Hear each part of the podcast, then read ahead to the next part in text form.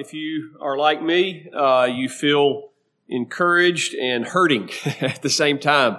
Um, numerous times in the messages, I have just felt a, a weight of, oh, how I fail in this and the desire to do better in it and just the recognition that, oh, Father, give me your spirit. Please give me grace to grow in this. So I just encourage us, exhort us, uh, to, to leave this place prayerful. Um, and even maybe tomorrow at church to have conversations again with other brothers and, and just to keep these things as best we can with the Lord's help um, before our minds. Uh, you, might go and say, "I want to do better in this one, this one, this one, this one, this one," and then and then feel paralyzed by next Wednesday. So if it needs to be bite-sized pieces, uh, do that. But may God truly give us grace to grow uh, in these in these areas that we've been exhorted.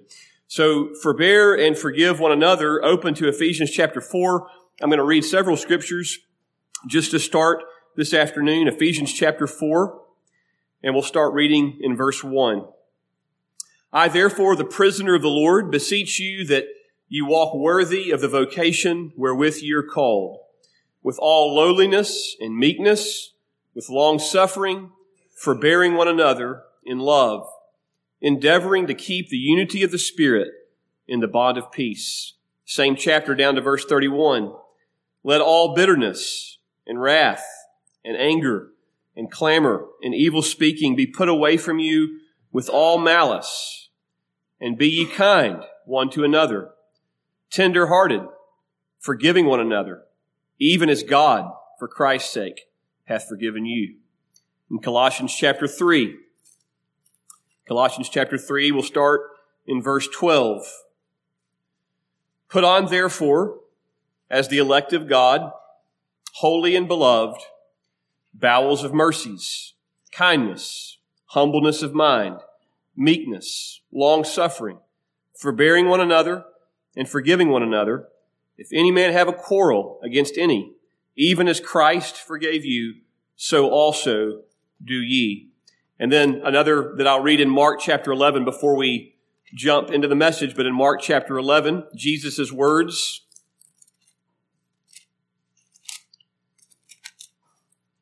Jesus' words in verse 25. He says, And when ye stand praying, forgive. For if ye have aught against any, that, I'm sorry, and when you stand praying, forgive if ye have aught against any, that your Father also, which is in heaven, may forgive you your trespasses. But if ye do not forgive, neither will your Father, which is in heaven, forgive your trespasses. So I'll probably say something like this again and maybe two or three times throughout the, the message. But um, we've been exhorted and been taught about this Christian community, the church, these connection that we have, these one another relationships. And this is a community that has been produced from forgiveness and forbearance on God's part. It's been produced because God has suffered long with us and God has forgiven us. And because of his work of redemption, which involved his forbearance and forgiveness, he's created this community of people and he intends for that community to get to guess what? To reflect him. To be a community of forbearance and of forgiveness. And so that is the whole key. If we miss that, if, if, if we miss that essential element of how do we even get here? We got here because God has uh, borne long with us, has been patient with us, and God has forgiven us. So we'll look at forbearance and forgiveness. They kind of are tied together, like I like Lewis's analogy of the spaghetti noodles. All these are like spaghetti noodles, but to forbear and forgive go, they do go together. To forbear, it means to, to suffer, to endure. It, it really does mean this, to put up with. so put up with your brothers. That's what it means. The idea of tolerating. So it is, is bearing along, it's patience with another's weaknesses, their flaws, just their annoyances and aggravations. The Bible gets really down to the practical level, doesn't it? So it's, it's tolerating, it's putting up with, it's bearing long with the annoyances, the aggravations, the flaws, the mistakes of one another. And we might think about this uh, for, forbearance and forgiveness. But say, why is this command even necessary? I mean, we're a bunch of saved folks, right? The Lord has changed us. He has redeemed us. He's forgiven us. Brother Zach said the church is supposed to be like heaven on earth. And so in this heaven here, why would we need to forbear with folks? Why would we need to forgive folks? Well, it's like heaven on earth. It's to reflect heaven, but it ain't yet heaven, is it? Not quite yet heaven. It, it is the best place on earth. Amen? It is a reflection. It's a colony of heaven, like Philippians 3 would indicate, but it is not yet heaven. It's not yet glory. And so God uh, never promised us um, that this side of heaven, that any any relationship that we would have, that any relationship we, we would have would be annoyance free, pain free, offense free. So for you brothers that are married, how many of us went to the altar and said, "Oh, in sickness and health and poverty and wealth, as long as you're not a pain in the neck, you know, don't endorse a wedding like that, okay? Don't endorse vows like that. How many of us, when we were baptized and pledged our lives to Jesus and to his people said, Lord, I am all in. I'm with you. I'm going to follow you. Um, as long as nobody rubs me the wrong way. No, as long as nobody offends me. No, you know that's not reality. In every, in every relationship we have, and we might even say, especially in the most precious relationships we have, we ought to expect, we must need to practice forbearance and forgiveness, and we're going to need to receive forbearance and forgiveness. So, in this Christian community, in this community of faith, in the church of the Lord Jesus Christ, we share much together in common, don't we? And we, we share the most important things together in common. We must not lose sight of that. That's why Paul said, endeavor to guard this unity of the Spirit and the bond of peace. What you share together is precious. What you share together is wonderful. So uh, Hebrews 3 verse 1 says, it calls us holy brothers who share together in the heavenly calling. Isn't that awesome? We're holy brothers. God has made us holy in Christ. We're part of a holy family. And we share together, we fellowship together in the glorious salvation that's found in Christ. We are fellow heirs of glory to come. The most important things, the most precious things we share together. And that's essential for us to keep our eyes fixed upon when our brother uh, has offended us. And when our brother aggravates us and we see the, the glaring flaws in our brother, even we've tried to help him and he still is that same guy in that area, we need to remember, oh yes, I share together the most precious things with this brother. And that should shape my attitude and my spirit um, towards him. So we're not yet in glory. Uh, so we're, we're still in the church. There's differing levels of maturity. There's some who've grown more than others. There's some who are newer in the faith and they're coming along. There's some who've, and we would all put ourselves in this category in some degree, haven't grown as we ought. So there's always going to be a need for forbearance and for forgiveness. We still have this remaining sinful nature. We all have embarrassing blunders, don't we? Times where the, just about as ugly of our sinful nature was revealed to another brother uh, in the Lord, and we just say, "Man, that that yeah, I just showed myself. That was ugly. That was ugly." And that's the reality. Different levels of maturity, still our sinful nature, and then just different personalities and backgrounds. Everybody here have the same personality? Everybody have the same, outside of the Lord, the same interests? Everybody have the same favorite football team? We could, we could, we could do some rivalry right now, couldn't we? No way. A lot of differences, a lot of differences, a lot of different personalities. And yet, we must remember, wait, well, we share the most important things in common. And that has to shape us. So we're not, we ought not to be shocked when there's a need for forbearance and for forgiveness uh, within the church of God. And just, just think about a couple of, of biblical examples about this. It's interesting. You read through uh, like the book of Acts and the epistles and you find um, Christianity on ground level. So let's think about one. Remember when Paul and John Mark went to go, is there anything more important? They went to go spread the gospel. They went to go preach the gospel. This is the Holy Spirit's work. Um, and then what happened? John Mark went with them and he, he flunked out right in the middle of the trip. I mean, what, what a lousy guy, you know? What a jerk. what a weenie. whatever the cause was, he, he bailed out on them right when it was an important time. Well, the good news is later he was useful and helpful, but boy, it was, he wasn't useful in that moment, was he? He was kind of a pain in that moment. Probably caused some serious uh, uh, uh, upset of plans in that moment. Later on the next journey, Barnabas wants to take John Mark. He's merciful. Let's take him back with us. And Paul and Barnabas, two preachers of the gospel, two faithful men of God, two gifted men of God, it says the contention between them was so sharp, they had to go separate ways. They, they just couldn't agree on this. John Mark's not useful. We got to take him. He needs another chance. He is going to mess us up again. We can't do this. I don't know what the conversation was, but they had to go different ways. Now, here's the good news. We know that there was forbearance and forgiveness there, or whether there was sin, I don't know. There was forbearance there. There was tolerating because Paul and Barnabas did not destroy each other. They did not hurt each other. They, they went their separate ways. They had their disagreement, but they weren't at odds one with another. Another one is uh, Second Corinthians was mentioned this uh, morning by Brother Lewis. If you read that book of Second Corinthians, you're going to find that the Apostle Paul, with, with that church in Corinth that he had spent an enormous amount of time with, he had sweated physically and emotionally with that church. And for a time, many in that church, in an incredibly offensive and dis- disrespectful way, dishonored the Apostle Paul. And you know what he did? He suffered long with them. He kept dealing with them. He kept loving them. He kept being patient with them. He picked his spots to exhort them and rebuke them. Sometimes, if you'll, you'll find there, sometimes he backed off when he didn't think it would go well. And Paul had to learn, he had, he gave us an example of these are Christians. These are people who I've invested and sacrificed for, who I've preached the gospel for, and they're treating me like garbage. There was a need there for forbearance. In the church at Rome, Romans 14 would, would bear this out. In the church at Rome, you have people from all kind of different backgrounds, and some are convinced that certain foods that they would eat, it would be sinful for them to eat them. It wasn't just a taste thing. It would be sin for me to eat this. Another brother says, brother, it's all good. Just eat it, and enjoy it to the glory of God. There's some in that church that this day is holy. This is a sacred day. I can't profane this day. Others said, look, every day is a light. Live every day under the Lord.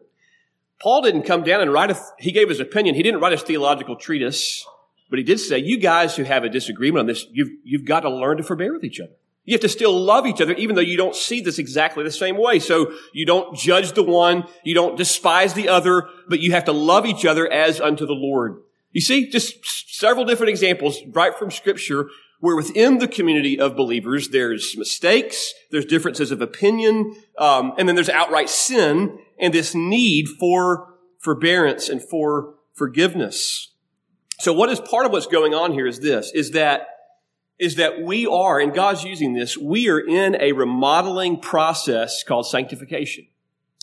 Where you go to a house and remodel it, you, you may knock some walls out, you may pull some old ugly light fixtures out and put some new ones in. And so while that remodeling process is going on, there's a lot of construction dust, there's a lot of noise, and everything's not always calm and beautiful, but something beautiful is in process, isn't it? You'll find, you, you can identify with this, I'm sure, when there is offense, when there is annoyance, and there's aggravation, listen, there is, there is major, when, when, we're, when we're responding correctly, there is major Holy Spirit sanctifying go, work going on.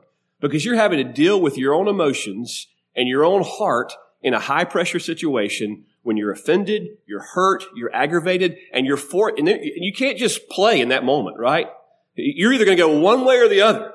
You're going to go toward bitterness, wrath, anger, clamor, evil speakings we heard about, or you're going to lean into patience, forbearance, for Lord help me, Lord give me grace. There's major work going on in those moments. And so God is using even our flaws and annoyances and offenses one with another when we're responding correctly to sanctify us on both ends of the line. So God's at work in this. He's, He's using this and we're to respond to it in a faithful way uh, in, in, in these areas. Now, Here's an encouragement. Here's an encouragement with this. That, I mean, who, who likes forbearance? Who would say, I just want to, let me go find a brother who aggravates me so I can be patient. This is, it's inconvenient, brother. It's inconvenient for us. Forbearance is inconvenient. Forgiveness is inconvenient. But here's some inspiration for us. I hope will motivate you, inspire us, is that in these times, God is giving us opportunities to reflect His character. He's giving us the privilege and the opportunity to reflect his long suffering and forgiving character. Remember now, that's the center of it all. We're, we are, for, we are, are to be a forgiving, forbearing people because we have been forgiven. And God has demonstrated patience with us. And so we have the opportunity in our flawed ways, yes, our limited ways, yes, to reflect one who has suffered long with us and who has forgiven us enormously and abundantly and generously and freely. So in these moments, because these things are hard, we say, okay, Lord, It's not just that I have to do this, but you're giving me the privilege and opportunity to reflect your character. So, suffice it to say, uh, kind of review, as we live in this Christian community called the church, as we have these one another relationships, rest assured, you and I will have plenty of opportunity to practice forbearance. And we'll have plenty of opportunity to practice forgiveness. And guess what? You will have many, many times where you need people to practice forbearance with you, and you'll need folks to forgive you. All right? Forbearance requires love. We've already heard about that, haven't we? We read Ephesians 4, forbearing one another in love. So it's an act of love. The feeling's not always there, but it is, this is a choice in action. I'm going to suffer long with this brother. Lord, for your sake, for love for you, for love and love toward them, I'm willing to endure this. So forbearance requires love. For, forbearance requires humility. We read the word humility in the Colossians 3 passage, the Ephesians 4 passage, the lowliness of mind. Forbearance requires humility and a generous spirit. Now, um, forbearance doesn't demand uh, perfection before I'll I'll tolerate you.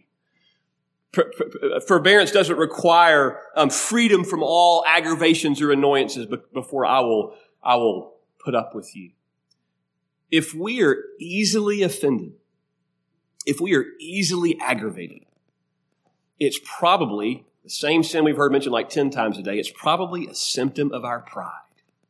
When we're easily aggravated, what are we saying? Who are you to aggravate me?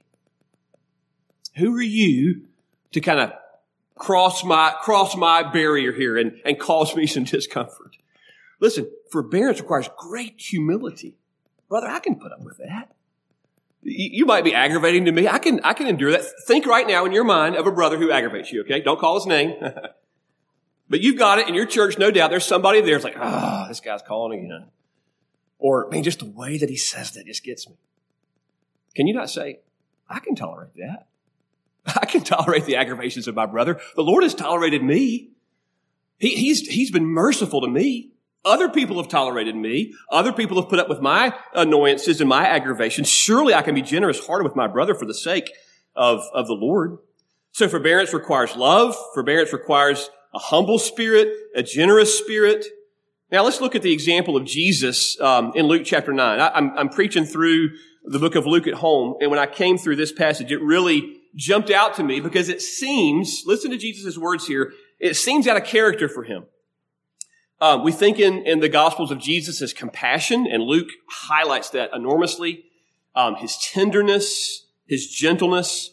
We'll look at Luke chapter 9. The story here, I won't read it all, was when there was a, a man who had a child who was possessed with an evil spirit. It was a terrible situation.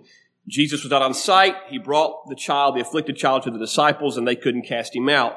They brought him to Jesus. And Jesus in Luke 9, verse 41 says, Jesus answering said, O faithless and perverse generation, how long shall I be with you and suffer? Same word as forbear. How long shall I be with you and suffer you? Bring your son here. That one jumped out like, man, that, that seemed kind of out of character for Jesus. He doesn't normally, it's almost like an outburst. Like, and by the way, he'd just come down from the Mount of, Mount of Transfiguration where he was glorified, been in the presence, the Father's voice and all the rest. And he comes back down to this place of sin and corruption.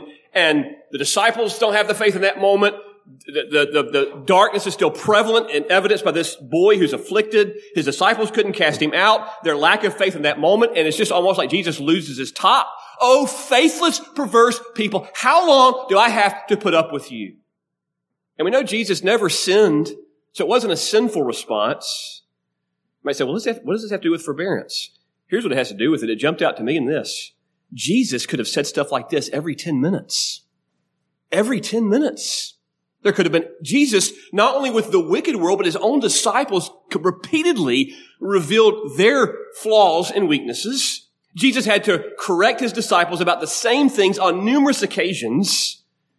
And so really the fact that we have such few instances like this speaks of the incredible amount of the forbearance of Christ even while he was here on earth.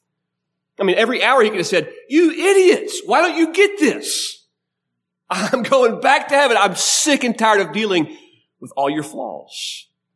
But we see Jesus We see him continually, continually enduring with their weaknesses, correcting, teaching, rebuking, but continuing to suffer with them. So he is indeed our example in this. Now, a couple of things before we move to forgiveness, a couple of things to say um, about forbearance. Just, I hope that will be practical helps.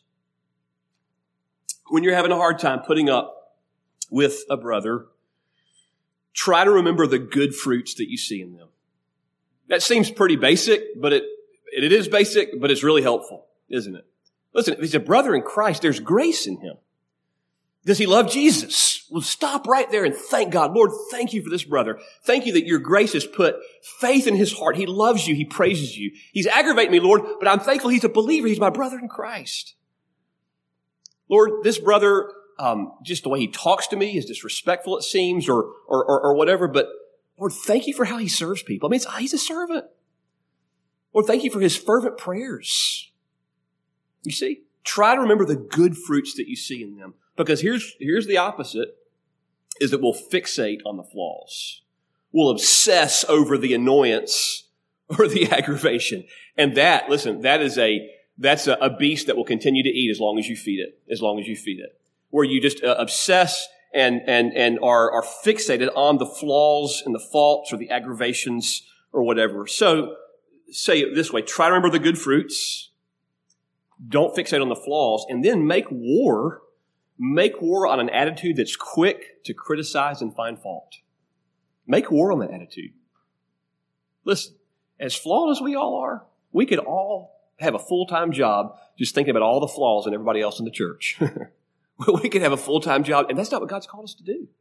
He's called us to practice forbearance in love and humility in a generous spirit. Remember this, that no matter how much you have been annoyed, wronged, aggravated, have had to endure with that person, that God has suffered long with you much, much more. We are products of God's long suffering, and we are sustained by God's long suffering. How many of us have prayed, Lord, would you just, would you just treat me today like I deserve? We don't do that, do we? We know better. We say, Lord, would you please treat me better today than what I deserve? Would you please be merciful with me? Would you please be gracious with my weaknesses, Lord? Would you please help me with that flaw that I thought I had licked last week and now it's cropping up again? And, and it's, it's the same thing we've heard all week, right? As we've received love, we give out love. As we've received grace, we pour out grace. As, we, as we've received abundant mercy, we pour out abundant mercy. Now let's think about forgiveness. Again, these go, these two really go in together. Forgiveness, one of the definitions in the New Testament for the word forgiveness is, is, is granting a gift. It's grace, isn't it? It's grace. It's not they deserve to be forgiven. It's, it's grace. Another one is this, and I love this, this idea of the, uh, this definition of the idea of the word forgiveness. It has the, the, the meaning to send away or to dismiss or to loose. To loose when when um, when I forgive someone in my heart, in my mind, I have loosed them from that transgression. When I don't, they are tied up in my mind and my heart. I mean, I've got them tied up. I'm tying you up with that sin that you've committed against me. I'm tying you up in my. I'm not letting it go. When I forgive, I've, I've taken I've taken the knot off, and they're free. They're free. I've, I've sent it away. I've dealt with it. Just like the Lord, the prophet Micah, has cast my sin into the depths of the sea, It's as if I've taken their sin and said, go to the ocean, send it down to the bottom. It's, it's over. I forgive them. It is the idea also of canceling a debt. Canceling a debt. So when we are taught to pray, as Jesus taught us in the model prayer, forgive us our debts. You know what's coming next, right? as we forgive our debtors, so when we practice forgiveness, we are canceling the debt of that brother's sin against us, even as God has canceled our debts in Christ. Ephesians 4.32. Even as God, for Christ's sake, hath forgiven you. Listen, we could just stop there, stop there and have a great time preaching, couldn't we? Can you believe that?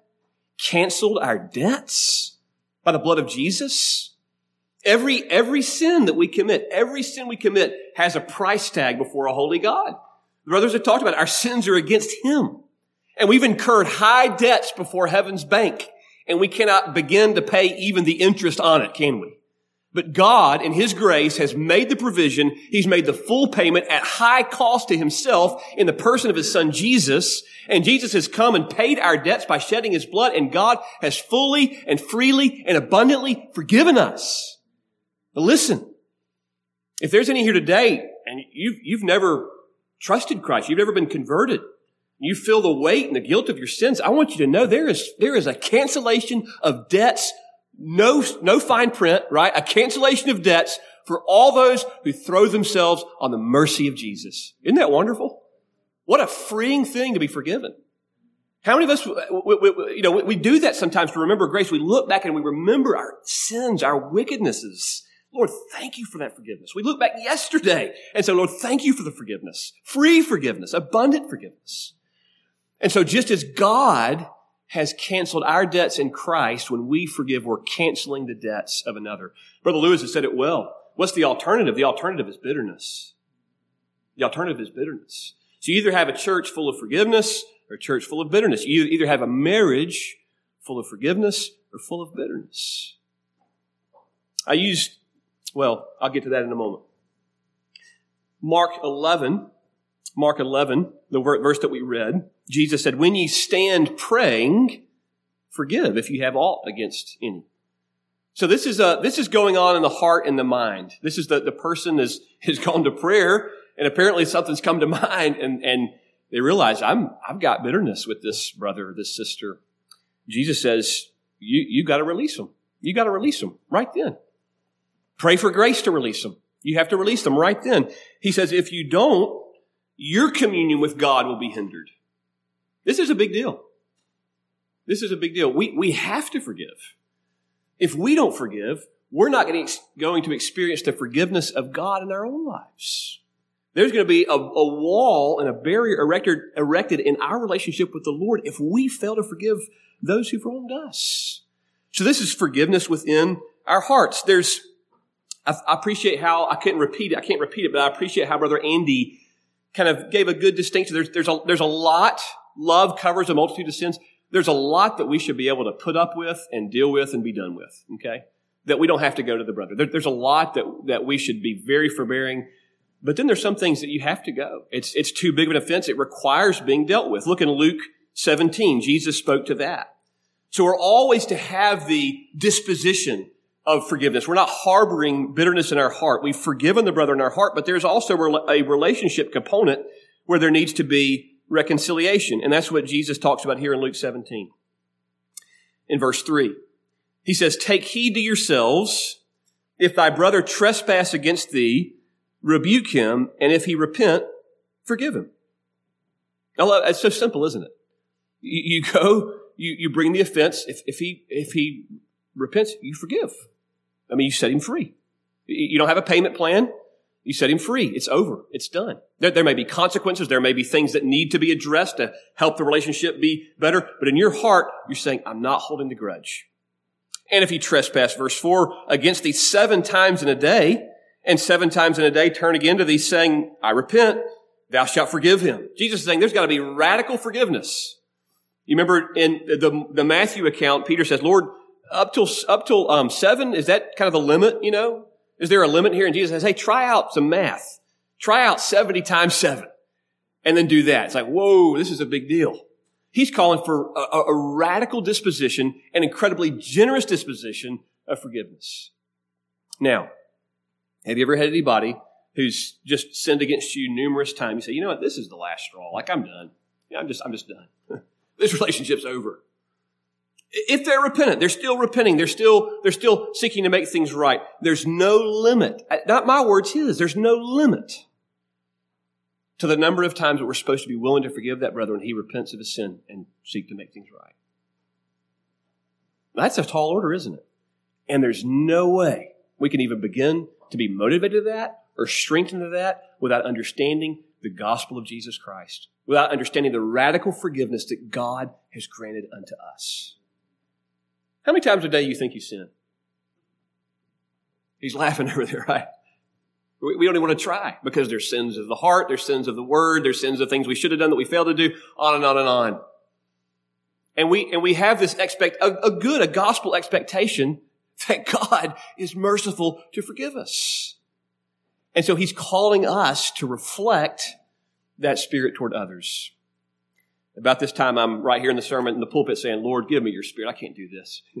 I can't do this. And we can't. That's, that, that's what we're, we're, doing is depending on the strength of the Holy Spirit. All, all these one another's. Lord, I see it. I know it. I need grace for this to grow in this. Lord, I've got to marinate my soul in your word and in what you've done for me and in prayer to be able to give this out towards others. But let me, isn't it true though? Isn't it true?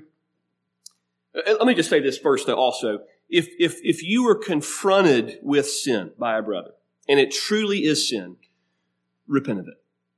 Repent of it. No excuses. Brother, let me make that right. You're right. I was wrong in that. I failed you in that. And if you haven't really sinned, it's just a disagreement over opinion or whatever, you know what? Try to still do everything you can to have peace. Romans 14, as much as lies in you, live peaceably with all men. Brother Andy read the Matthew 5 passage about leaving your gift at, gift at the altar. If you know a brother's offended with you, go to him, brother. Let's make this right. We don't, we don't want things to be between us. We want to have harmony and fellowship, a closeness, a nearness together uh, in the Lord. Now, how freeing and how beautiful it is for Christians to forgive each other. It is, isn't it? And it's, it's, Titus mentioned a two-way street. It's a two-way street. When I'm the offender, it is freeing for me, for you to forgive me. I thank you for forgiving me. Thank you. Thank you for setting me free. That's freeing to me. And if I'm the offended and I forgive you, it frees me too. It frees me too. Because now I've untied you in my heart and mind, and there's not, there's not malice there. There's not this weight there. The offender has been freed, and the offended has been freed. Isn't that beautiful? It's a beautiful thing for God's people to forgive each other. And Jesus calls us to forgive only because it's fitting. Only because it's fitting. As I've already, I'll just repeat it again, because we have been forgiven. Ken Sande says this. He's, he has a great little book called uh, Resolving Everyday Conflict. And Ken Sande says this. He says, Christians are the most forgiven people in the world. Therefore, we should be the most forgiving people in the world. Amen. The most forgiven people in the world. Psalm 103, we love to read Psalm 103, single Psalm 103, bless the Lord, O my soul, and all that's within me, bless his holy name. Verse 2, bless the Lord, O my soul, and forget not all his benefits. What's the first benefit mentioned? Who forgiveth all that iniquities. Who forgiveth all that iniquities. Now, in closing, some practical things. It's, it's, um, forgiveness, especially when it's a very grievous offense, Forgiveness doesn't always mean automatic trust. Again, does it? Doesn't always mean that. Forgiveness doesn't always mean it's a feeling of warmth or an immediate feeling of warmth. Forgiveness is a, it's a, by faith and dependence on the Holy Spirit, a choice to obey God. So there may not always be an immediate warm feeling. may not be the person you want to go to lunch with every Tuesday. Hopefully you'll work toward that and build up that relationship. But forgiveness is, it's a choice to not hold that. I'm not tying you up in my heart and my mind. I'm releasing you. I'm dismissing you. Now, it's forgiveness, obviously not vengeance. Now, we're good church folks, aren't we? So we probably wouldn't get vengeance. We might just settle for fantasy vengeance. Anybody ever done that? Fantasy vengeance. Ooh, uh, you just fantasize about the things you could say to him, to her, that would just cut them down to size. And it feels so good to think that way, doesn't it? That's fantasy. That's not forgiveness. That's fantasy vengeance. I'm not really saying it. I'm not really doing it. Or it may be, you know what? I'd kind of like them to hurt a little while. Maybe he'll lose his job. He'll lose, you know, all these, all these wicked things you could think of. Fantasy vengeance. It's also not this. Yeah, I, I forgave him, but man, we, you know, when he's around, he's going to know. He'll, he'll, know. A little, little cold shoulder. Hey, hey, hey, man, how's it going? Yeah, yeah, pretty good. He'll know. He'll know. That's not forgiveness. It's not forgiveness. Um, it's also not verbal vengeance. Oh, I, I forgave them, man. Totally forgave them, but man, I cannot wait to make myself feel make myself feel better by telling about ten people what they've done. You know, that's that's verbal vengeance, isn't it? I'm going to really enjoy making them not look quite as good in everybody else's eyes because they hurt me. If it, verbal vengeance. It's none of those things.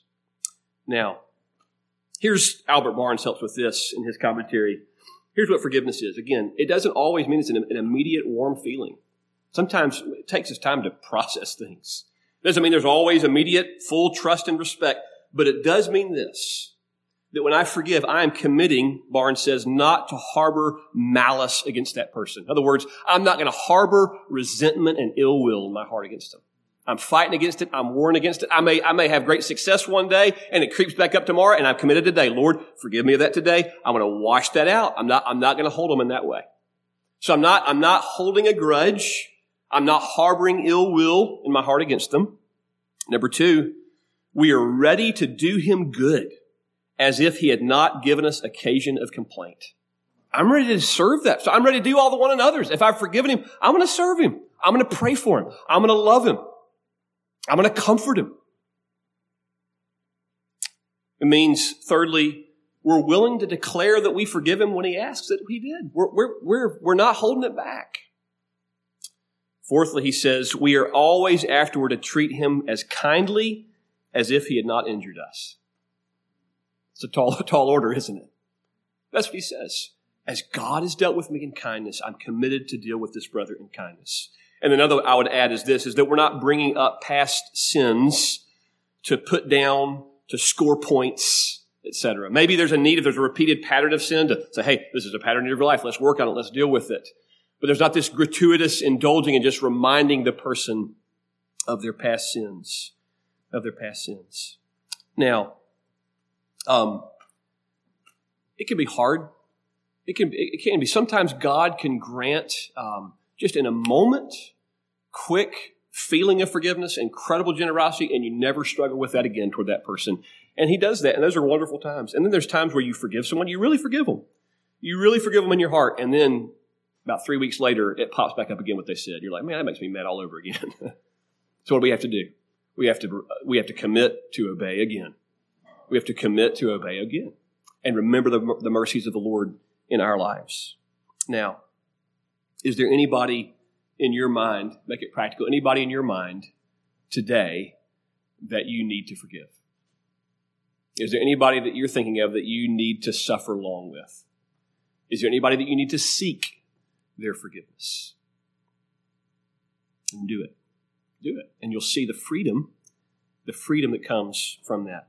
Let me just say this in closing. Let me say that this is important for us as men uh, for us who have wives and families is this is important for us. This is so important to model forbearance and forgiveness in our homes. To model, we are influencing people, aren't we? To model forbearance and forgiveness in our homes.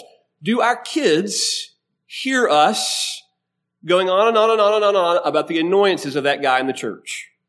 I remember one time as a teenager being shocked. It some church meeting, went to these people's houses, they must have had a bad day. Lord bless them. And they were just, I mean, in front of me and everything, no shame. They were just tearing their preacher up verbally. I mean, just criticism. They're like, man, this is great. This is awful. Well, it'd been modeled in the home, hadn't it? Mom and dad did it, so kids do it. We are modeling either a spirit of resentment and pride, or we're modeling a spirit of forbearance and patience. Kids, we can put up with that. Kids, we can forgive them. We're modeling in our homes. Husbands, help your wives help your wives. Inevitably, they're going to struggle with somebody with, with, with, resentment and bitterness. Encourage them gently, model before them, help them, point them to Christ as our great model of forgiveness. Now, finally, we say it again meditate. Meditate on God's free and full and generous forgiveness of your sins and cancellation of your debts. I love going through the Gospel of Luke. Jesus says it numerous times to different people numerous times to different people, he'll say this Your sins are forgiven you. Aren't those great words? Your sins are forgiven you. Brothers in Christ, believers in Jesus, your sins are forgiven you. Now go and forgive. May God help us.